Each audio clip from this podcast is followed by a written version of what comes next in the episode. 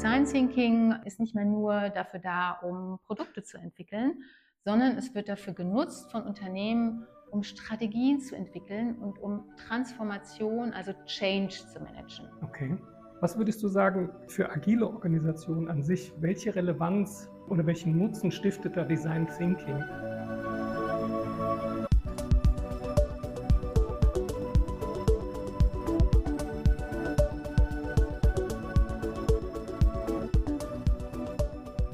Hallo und herzlich willkommen zu einer neuen Folge unseres Podcasts Sprint New Work, New Mindset.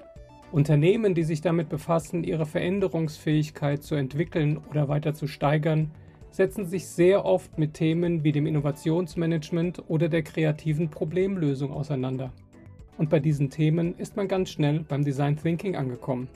Genau darüber unterhalte ich mich in dieser und der nächsten Folge mit Anni Kergen vom Hasso-Plattner-Institut in Potsdam. Anni ist Direktor Transformation Strategy in Design Thinking Master Coach am HPI und hat Betriebswirtschaft, Psycho- und Soziolinguistik studiert und damit ihren Startpunkt für die multidisziplinäre Arbeit gelegt, die ihr heutiges Kernthema im HPI ist. Seit 2013 forscht Anni mit Kolleginnen der Design Thinking Community zum Thema kollaborativer Kreativität und Design Thinking als Strategie für die Transformation von Unternehmen. Die Erkenntnisse fließen kontinuierlich in die laufenden Trainingsformate für Führungskräfte ein, die in Organisationen digitale Transformationen zum Erfolg machen wollen. Aber damit nicht genug. Anni unterstützt seit 15 Jahren Startups in Deutschland und Frankreich dabei, ihre kollaborative, innovative Kultur zu entwickeln und für erfolgreiches Wachstum nachhaltig zu verankern. Und außerdem ist sie auch noch Contributorin und Co-Autorin in diversen Berichtsbänden des HPI und Fachbüchern zum Design Thinking. Mein Name ist Andreas Loga, ich bin Buchautor und Unternehmensberater bei Deloitte und moderiere zusammen mit Marie-Therese Reinhardt und Mara Henke diesen Podcast. So, genug der Einleitung. Wechseln wir jetzt in das Gespräch mit Anni, in dem sie uns erklärt, warum Design Thinking gar keine Methode ist, sie uns hinter die Kulissen der aktuellen Entwicklungen von Design Thinking blicken lässt und einige neue Forschungsergebnisse des HPI mit uns teilt. Viel Spaß beim Zuhören, bis später. Hallo Anni, herzlich willkommen zu unserem Podcast Sprint New Work, New Mindset. Ich freue mich, dass wir heute bei dir im HPI in Potsdam sein können, in diesen wundervollen kreativen Räumen. Danke, dass du dir Zeit nehmen konntest, heute in unserem Podcast eine Folge aufzunehmen. Ja, vielen Dank für die Einladung. Ich fühle mich ein bisschen geehrt und freue mich sehr, über das Thema reden zu können, was mich seit zehn Jahren wirklich sehr begeistert. Nicht nur theoretisch begeistert, sondern auch praktisch und an dem ich ja ungefähr seit zehn Jahren auch mit Kolleginnen zusammen forsche und Menschen in ja, Programmen ein bisschen ärgere. Oh, prima. Das ist ja schön, wenn man den, den Spaß und andere zu ärgern zum Beruf machen kann. Das klingt ja sehr interessant und sehr spannend. Ja, herzlichen Dank dass wir heute hier sein können. Design Thinking ist ja in unserem Kontext des Podcasts ein großes Thema. Da geht es ja bei agiler Kooperation, agilen Organisationen sehr viel um Kreativität, um Problemlösen, um Kundenzentrizität. Kannst du uns zum Einstieg in das Thema vielleicht für die Hörerinnen und Hörer, die Design Thinking nur oberflächlich kennen, einen kleinen Überblick geben? Was ist Design Thinking? woher kommt das? Warum braucht man das? Und warum das eine gute Sache ist? Ich meine, dass du dich so dafür engagierst seit zehn Jahren, das hat ja gute Gründe. Ja, das sind ja irgendwie fünf Fragen auf einmal. ähm, vielleicht fange ich mal an mit dem Wort Design Thinking oder mit dieser Überschrift. Ähm, die ist schon mal irreführend, weil wenn man äh, sich überlegt, Design, was würdest du assoziieren, wenn du das Wort Design hörst? Ja, Möbel, Inneneinrichtung, Architektur. Klamotten. Genau. So. Dekoration eigentlich. Und im Design Thinking geht es nicht um die Dekoration, es geht nicht um, um das reine Äußere, sondern es geht um die Gestaltung. Also das Wort Design Thinking, der Part Design, der behandelt die Gestaltung, die neue Gestaltung, mhm. Neugestaltung von Dingen, von Prozessen, von Systemen, von allem Möglichen. Und das Zweite, was irreführend ist an diesem Label Design Thinking, ist das Wort Thinking. Ja. denn wir sind im Design Thinking extrem praktisch orientiert. Deswegen habe ich auch zur Begrüßung, in unserer Begrüßung darauf verwiesen, dass ich äh, da Teilnehmer, Teilnehmerinnen in Programmen oft mit ärgere, weil es ist so praktisch orientiert. Man muss sich wirklich die Hände dreckig machen, man fasst alles an, man baut Prototypen. So, das sind die zwei Dinge. Also das neue Gestalten und dies auf eine Art und Weise zu tun, die mhm. wirklich sehr praktisch orientiert ist, das sind, ist so der Kern vom Design Thinking. Ja, so kenne ich das auch meine, aus meiner praktischen Anwendung. Ich nutze das ja auch schon seit vielen Jahren, habe auch hier am Hasso-Plattner-Institut vor vielen, vielen Jahren ein, ein Seminar mitgemacht und müsste es eigentlich Design Acting oder irgendwas in dieser Richtung beschreiben, weil es viel stärker diese, diese Aktivität, dieses Aktivieren der Teilnehmer, das Haptische repräsentiert. Das, das ist ja keine Denkarbeit in dem, in dem Sinne. Es ist auch Denkarbeit. Das Besondere am Design Thinking, also erstmal, wenn man gefragt wird, was ist Design Thinking, kann man sich drei Sachen merken. Das eine ist, es ist menschlich zentriert. Mhm. Das heißt, anstelle zu gucken, was brauche ich jetzt im Business oder was ist technologisch möglich, fange ich erstmal an zu überlegen und herauszufinden, zu explorieren, was braucht der Mensch, mhm. was braucht die Person. Damit fange ich an, also menschliche Zentriertheit. Das Zweite, was wir gerade schon thematisiert haben, es hat sehr viel mit dem Tun zu tun, mit Sachen mhm. ausprobieren, Feedback kriegen, iterieren, verbessern, kontinuierlich verbessern, schnell Prototypen bauen. Und die dritte Geschichte, die wichtig ist, der dritte Faktor ist Diversität, die Multiperspektivität. Ja. Und das macht Design Thinking auch so leistungskräftig. Ich kann mit Design Thinking komplexe Aufgabenstellungen strukturiert bearbeiten durch diese Multiperspektivität, weil ich einfach ja viele Sensoren habe, mhm. die diese Komplexität entsprechend auch verarbeiten können. Design Thinking ist ja auch eine Methode, die genutzt wird, also dieses Iterieren durch unterschiedliche Phasen.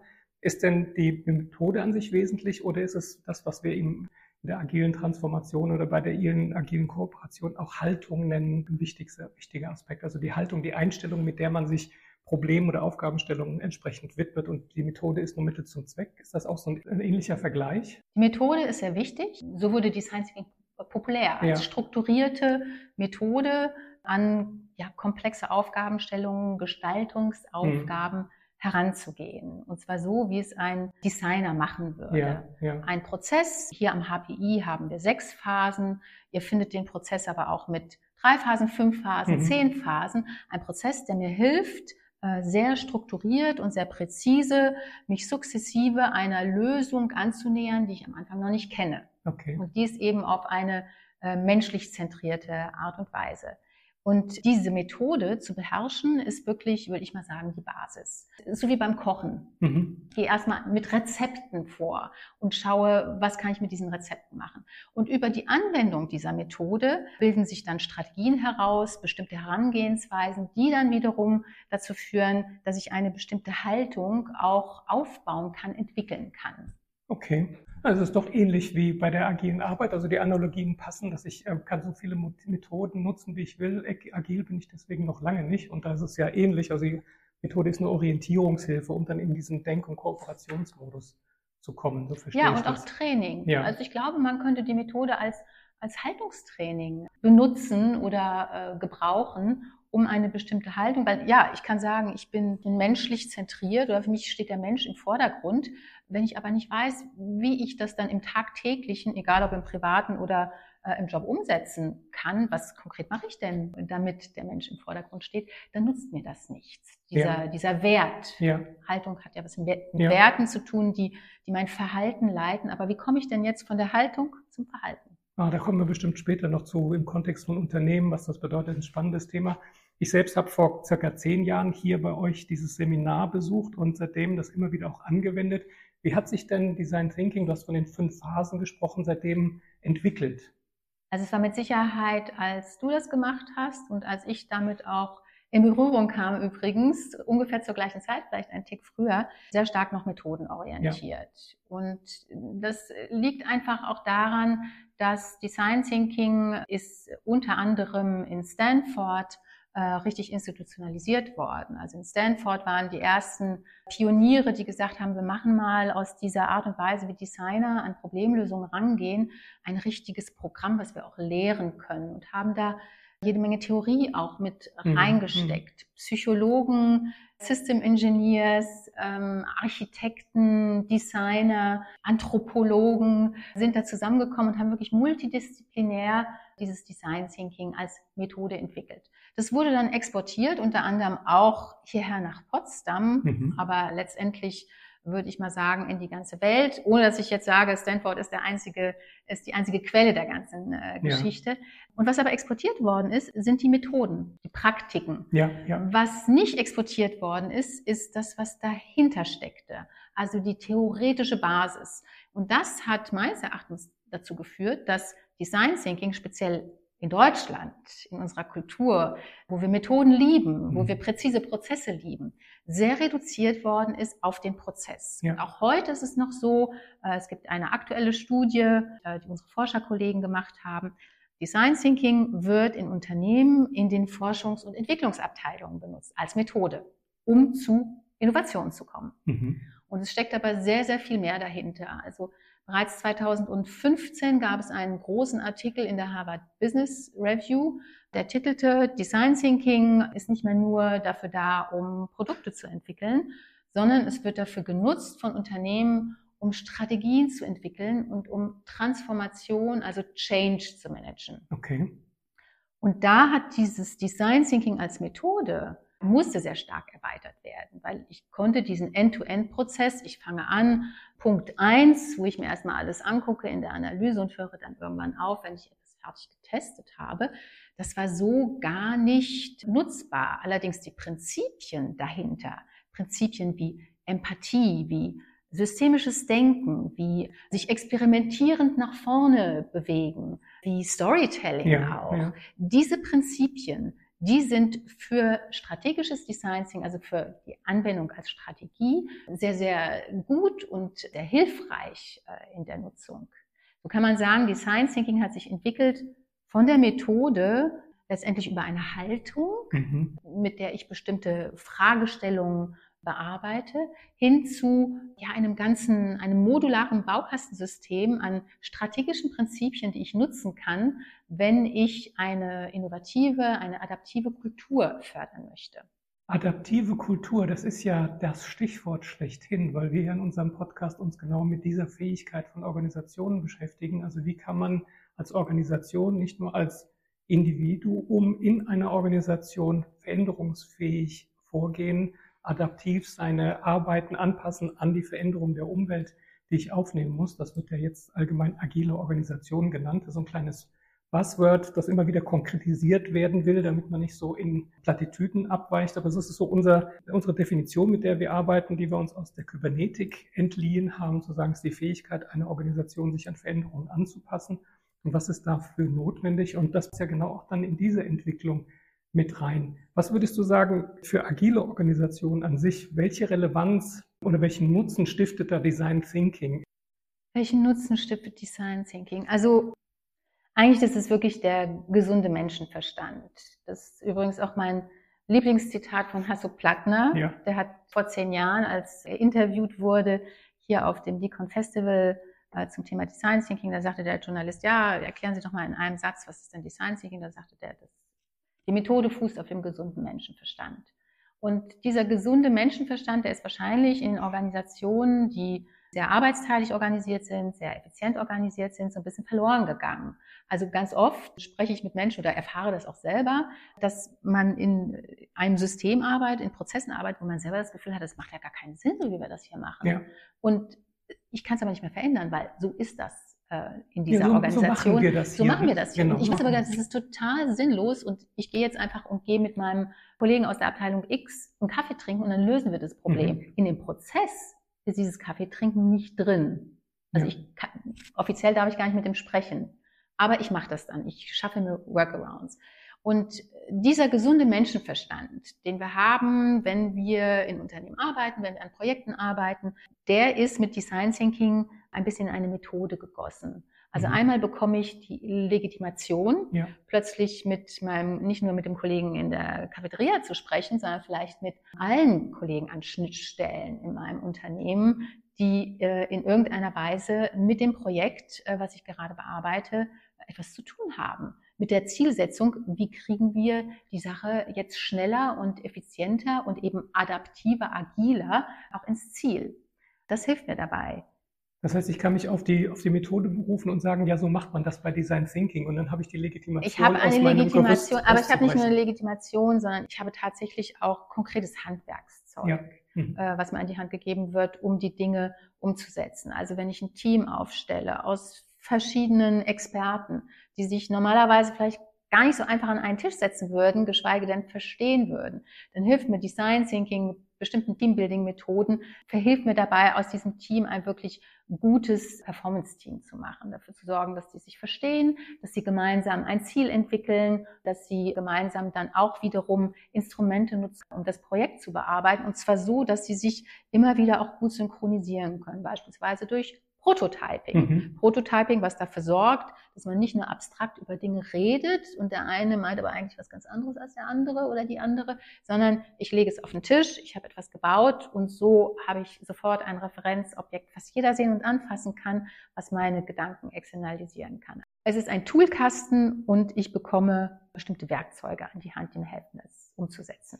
Du Werkzeuge sagst, das erinnert mich an dieses Thema, das wir auch bei Veränderungsfähigkeit in Organisationen oft beobachten und diskutieren, ist dieser Unterschied zwischen Doing Agile und Being Agile, wird es immer gerne genannt. Also Doing Agile, eine Methode im Kurs zu erlernen, ist ja nur keine Kunst. Und dann habe ich das Werkzeug, aber das Werkzeug in dieser Handwerklichkeit auch wirklich professionell anwenden zu können, ist ja wieder eine ganz andere Thematik. Ich habe dann zwar mit Design Thinking wahrscheinlich eine Orientierung, wie so der grobe Ablauf ist, aber die praktische Erfahrung, es wirklich anwenden zu können, wie einfach oder wie schwer ist das?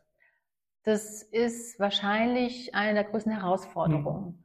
Weil wenn ich nur die Methode, nur dieses Handwerkszeug lerne oder bekomme, dann wird es mir beim Transfer alleine als Hammerschraubenzieher, Bohrmaschine dann nicht helfen, wenn ich bei mir in meinem Kontext andere Parameter vorfinde. Also vielleicht kann ich da gar keinen Hammer benutzen. Hämmer sind verboten.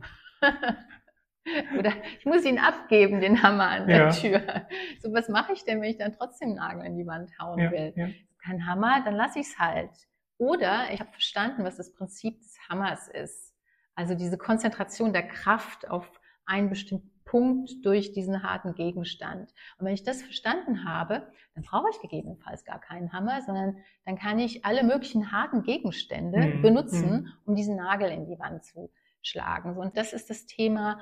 Ich lerne eine Methode, muss aber dann das Prinzip hinter der Methode erkennen um in der Lage zu sein, dieses Prinzip zu transferieren auf meinen Kontext. Ja. Und das hat ganz viel mit Praxis und Übung zu tun. Es hat aber auch etwas mit Reflexion zu tun. Mhm. Also mit der Reflexion darüber, warum hat jetzt so etwas wie ein Nutzerinterview so gut funktioniert? Ja. Wie habe ich denn da Bedürfnisse herausbekommen? Auf welche Art und Weise habe ich denn dieses Interview führen müssen, dass ich tatsächlich am Ende ein tragfähiges Bedürfnis gefunden habe, worauf ich dann eine Idee entwickeln kann, die zu einer guten Lösung führt. Und wenn ich das reflektiert habe, was braucht es, um dieses Interview zu machen, sodass die Nutzerdaten dann wirklich qualitativ hochwertig sind, dann kann ich das auch übertragen auf einen anderen Kontext, ja. auf den Kontext äh, bei mir im Unternehmen beispielsweise. Wenn ich das mache, in meinem Unternehmen, das übertrage, also seine Mitarbeiter auf ein Seminar im HPI zu schicken, ist äh, spektakulär, kann ich mich noch sehr gut dran erinnern. Also ein, eine einzige Welle der, der Energie, auf der wir da gesurft sind. Das ist wirklich ein großartiges Erlebnis. Aber dann komme ich in meine Unternehmensrealität zurück und bin ja dann mit dort mit dem Alltag konfrontiert. Und dann stellt sich für mich die Frage, was würdest du sagen müssen, Unternehmen machen oder worauf sollten sie achten, um Design Thinking überhaupt mit sich integrieren zu können? Weil nur jemanden auf ein Seminar zu schicken, wird hier nicht ausreichen. Hast gesagt, das muss begleitet werden, diese Dinge dann auch anwenden zu können. Was würdest du sagen, was sind da die, die Do's and Don'ts, auf die man achten sollte? Die Do's and Don'ts. Also zunächst mal ist es mit einem punktuellen Seminar und dann haben wir es abgehakt, wie du schon sagst, mit Sicherheit nicht getan. Was wir vor einigen Jahren schon gemacht haben, dass wir zusätzlich zu den, zu den punktuellen Workshops, zu den Einzelworkshops, den du wahrscheinlich gemacht mhm. hast, den ich auch damals gemacht habe, haben wir Programme etabliert, wo Teilnehmerinnen dabei sein können, die ihre eigenen Projekte mitbringen. Das heißt, sie transferieren ihren eigenen Kontext schon in den Kurs mit hinein, haben das als Referenz und üben auch im Kurs schon den Transfer der Methoden, den Transfer des Mindsets, den Transfer der Strategien auf ihr eigenes Projekt. Ach so, Sie bringen das, Ihr Thema mit in den Kurs. Ist jetzt nicht so, wir bauen eine Carsharing-Firma auf oder sowas in der Richtung und entwickeln da eine Idee, sondern die bringen Probleme, Fragestellungen, Ideen aus der genau. Firma mit. Können die dann, ist ja dann auch wesentlich anschlussfähiger für die Kollegen, weil das Thema Richtig. ja denen dann auch geläufiger ist. Ist ein bisschen komplexer, also es ist nichts, was man in drei Tagen erledigt, sondern das sind dann dreimal drei Tage. Mhm, mhm. Aber da kombinieren wir die Design Thinking, das Design Thinking Training, wo durchaus an einer Aufgabenstellung, die neutral ist, erstmal geübt wird. Ja. ja, wie benutze ich dieses Handwerkszeug? Das kombinieren wir mit einem direkten Transfer auf die eigene Thematik, auf das eigene Projekt. Und das funktioniert gut, weil da der Anschluss geschaffen wird. Ja. Was auch noch passiert ist, dass diese Teilnehmerinnen dann nicht nur ihr Projekt bearbeiten, sondern auch all die Methoden, all das Handwerkszeug an die Hand bekommen, um ein Team zu leiten. Das heißt, also sie gehen zurück in ihr Unternehmen. Da habe ich mein Team das weiß über Design Thinking gar nichts. Genau. Aber ich bin in der Lage, das, was ich gelernt habe, nicht nur anhand des Projektes zu transferieren, sondern auch ähm, ja, in die Gruppe, in das Team hinein zu transferieren. Und das funktioniert schon mal sehr gut. Mhm. Äh, mhm. nichtsdestotrotz muss das dann exakt so, also es ist nur der Eingang in den Kontext, in, in, in das Unternehmen. Was darüber hinaus noch passieren muss, ist, dass im Unternehmen selber dann Anschlüsse geschaffen werden, also Möglichkeiten geschaffen werden, Räume geschaffen werden, dass ich mit Design Thinking mein Projekt weiterentwickeln kann, mhm. dass ich Dinge ausprobieren kann. Und das ist wahrscheinlich, ja, das ist wahrscheinlich das Grundrezept, was aus der Erfahrung heraus nicht so gut funktioniert, ist, dass man Design Thinking nimmt und sagt, so, jetzt übertragen wir das in alle wichtigen Bereiche äh, in unserem Unternehmen und ist die Sache erledigt. Also dieses Großdenken, ja, also klar eine, ja. eine Vision vor Augen haben, was ich verändern möchte und wohin der Weg mich führen soll, ist wichtig. Aber dann klein anzufangen und zu schauen, wie kann ich denn auf dem Weg dorthin durch kontrollierte Experimente mhm. in den verschiedenen Bereichen meines Unternehmens lernen und aus dem Gelernten heraus dann erst skalieren bzw. Dinge miteinander verbinden.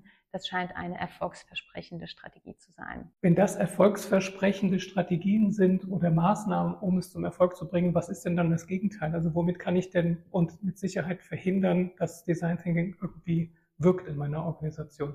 Äh, ich kann äh, verhindern, dass Design Thinking wirkt, indem ich sage, mach einen Design Thinking Kurs oder mach ein Training und damit ist es erledigt.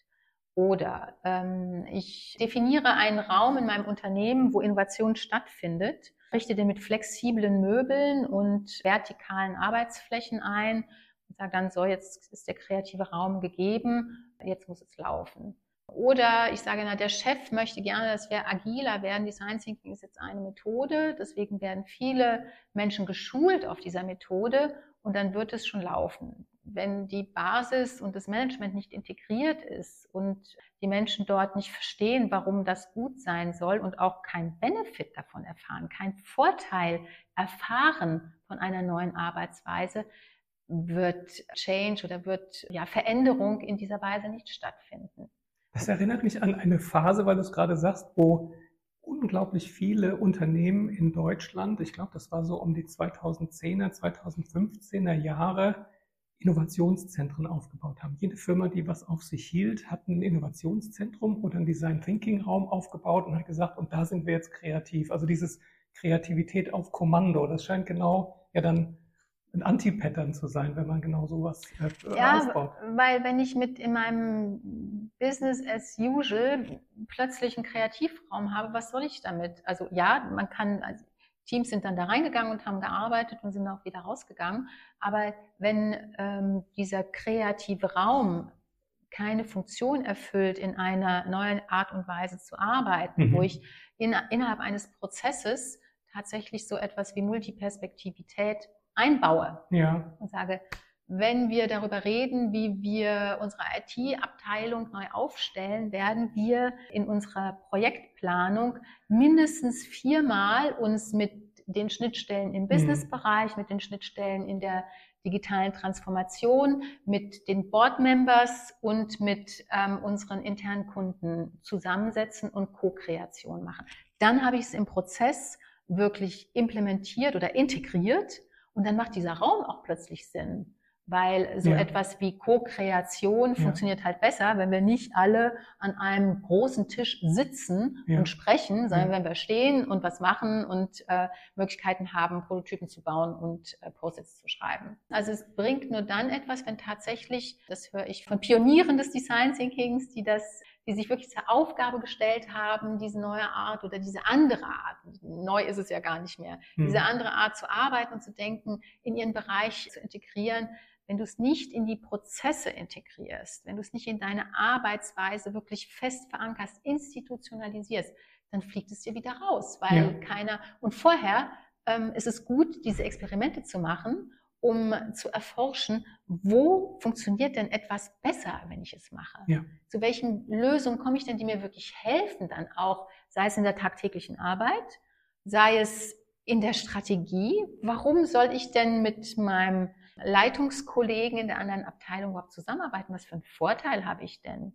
Denn Kollaboration, also all das, was im Kontext der Agilität so gerne propagiert wird. Ne? Wir müssen kollaborieren, wir müssen Experimente machen, wir sollten nutzerzentriert sein. Das kostet alles Zeit. Ja, ja. Und zwar zusätzliche Zeit ja. im Vergleich zu einer Arbeitsweise, die extrem auf Effizienz gebaut ist. Was übrigens gut ist. Ne? Also wir brauchen effiziente Prozesse in bestimmten Teilen unserer Wertschöpfung nach wie vor. Unbedingt, das sehe ich auch so. Also diese Ambidextrie zwischen, ich brauche meine qualitativ hochwertigen Prozesse, die reibungslos ablaufen, und auf der anderen Seite dann meine eher volatilen Bereiche, wo ich mit Kreativität mich neuen Themen und Problemen widme. Also das ergänzt ein anderes Phänomen äh, in dieser äh, Hochzeit des, des Design Thinkings oder auch der agilen Arbeiten, was ich so beobachtet habe, dass das in Unternehmen auch so zu zwei Klassengesellschaften geführt hat. Da gab es so die die hippen, agilen Design Thinker in ihren äh, Kreativstudios und dann der Rest der Firma, die weiter ihre Geschäftsprozesse verfolgen mussten. Und das hat dann auch durchaus kulturell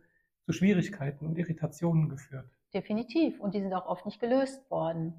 Und aber auch da wiederum kann Design Thinking helfen, weil ähm, man kann es gut benutzen, um zu neuen Lösungen zu kommen, zu mhm. innovativen Lösungen. Man kann es aber auch genauso gut benutzen auf einer Metaebene, indem man sagt, okay, wenn ich jetzt hier ein kulturelles Problem habe, weil das eine sind die innovativen Hipster und das andere sind die, die irgendwie äh, die Cash Cow äh, am Laufen halten, äh, dann kann das eine Design Challenge werden. Ja. Wie schaffe ich es, ja. dass ich dieses Problem löse? Und da wiederum mit Design Thinking Prinzipien, mit dem Design Thinking Prozess, mit der Methodik heranzugehen, hilft, dafür eine Lösung zu finden. Da bringst du mich auf einen Punkt, mit dem ich mich schon seit längerer Zeit beschäftige oder der mich beschäftigt. Wir sind ja jetzt, weil du von Design Challenge sprichst, wir sind ja zumindest aus meiner Wahrnehmung aus dieser VUCA-Welt ein Stück weit ausgetreten, wo es darum ging, mit Unvorhersehbarkeit und Veränderungen zurechtzukommen und mehr Innovativität und äh, Kreativität in Unternehmen zu bringen, wechseln wir ja in eine Zeit multipler Krisen. Umweltzerstörung, Ressourcenverknappung, Krieg in der Ukraine. Für mich verändert sich so die, die Qualität der Umwelt, mit der wir uns auseinandersetzen müssen. Von der VUCA-Welt in eine Krisenwelt. Was glaubst du, inwiefern findet da Design Thinking auch seinen Platz, um dort in Krisensituationen Unternehmen und Mitarbeiter zu unterstützen. Ja, das war unsere erste Folge mit Annie Kergen vom Hasso-Plattner-Institut zu Design Thinking und den neuesten Entwicklungen. Ich hoffe, ihr seid auch bei der zweiten Folge mit dabei, wenn Annie uns erklärt, wie man Design Thinking in Krisensituationen einsetzen kann, welche Möglichkeiten Design Thinking dort zur Verfügung stellt und welche Forschungsergebnisse das Hasso-Plattner-Institut publiziert hat. Ich freue mich, wenn ihr wieder dabei seid und wünsche euch bis dahin alles Gute und vor allem bleibt agil.